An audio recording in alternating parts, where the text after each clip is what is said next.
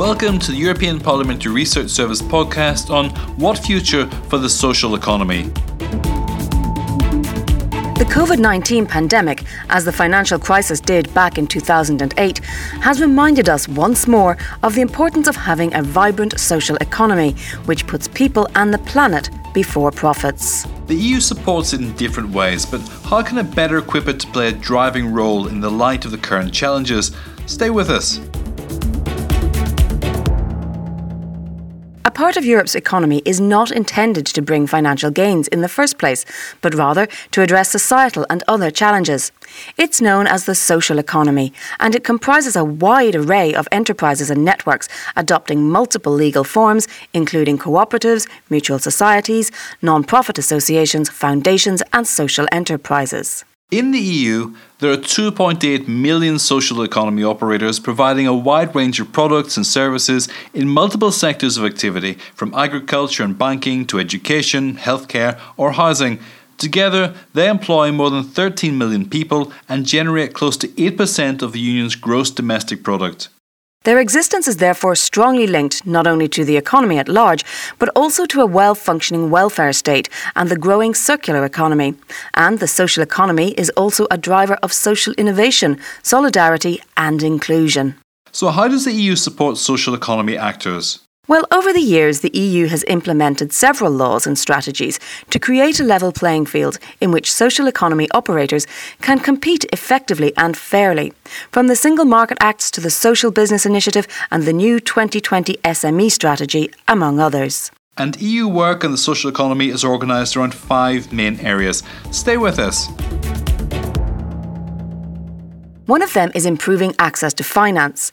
In recent years, a wide range of new funding mechanisms from both the public and private sectors have emerged, and the EU has a crucial role to play in making sure that innovative social solutions get the funding they need and EU funding programmes have given priority to social economy actors in many different ways, from the European structural investment funds managed in partnership with member states to smaller and more specific financial solutions such as microfinance or social impact investment that supports social economy actors. In doing so, the EU has succeeded in establishing a comprehensive financial ecosystem capable of supporting and developing the social economy.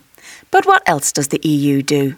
It also works on market access for the social economy, promoting socially responsible public procurement, fostering cooperation between traditional and social economy entities, and stimulating the cross border activities of social economy operators. EU efforts also go into developing better framework conditions which take into account the special multidimensional nature and needs of the social economy, and into fostering interactions between new technologies and the social economy. These interactions can, on the one hand, help social economy actors to become more tech savvy, and on the other, encourage traditional businesses and the tech industry to be more socially responsible. So it's a clear win win.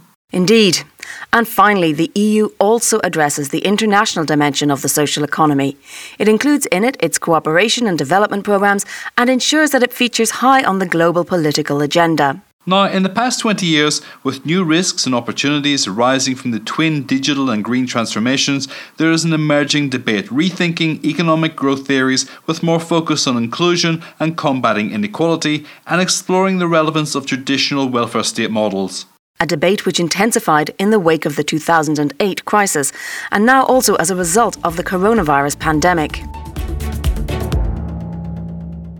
While the social economy has clearly suffered from the economic crisis that followed the COVID 19 pandemic, it has also helped cushion the blow, particularly for the most vulnerable. This is why the EU and its member states have deployed a wide range of measures to keep the social economy alive during this crisis, including financial support and liquidity measures to help hard hit sectors and SMEs, temporary state aid measures, or deferral schemes for taxes and social security contributions. Besides helping mitigate the negative impacts of the crisis, the social economy can be a powerful engine in the immediate recovery and help us move towards a more resilient, fair, and sustainable socio-economic model in the future.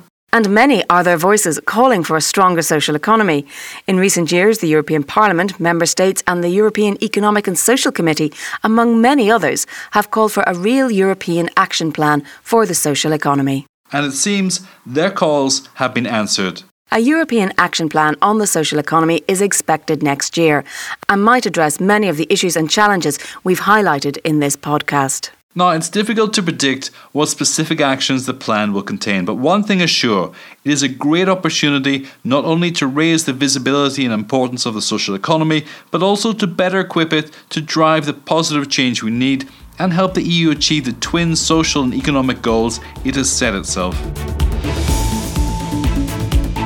You're listening to the European Parliamentary Research Service podcast.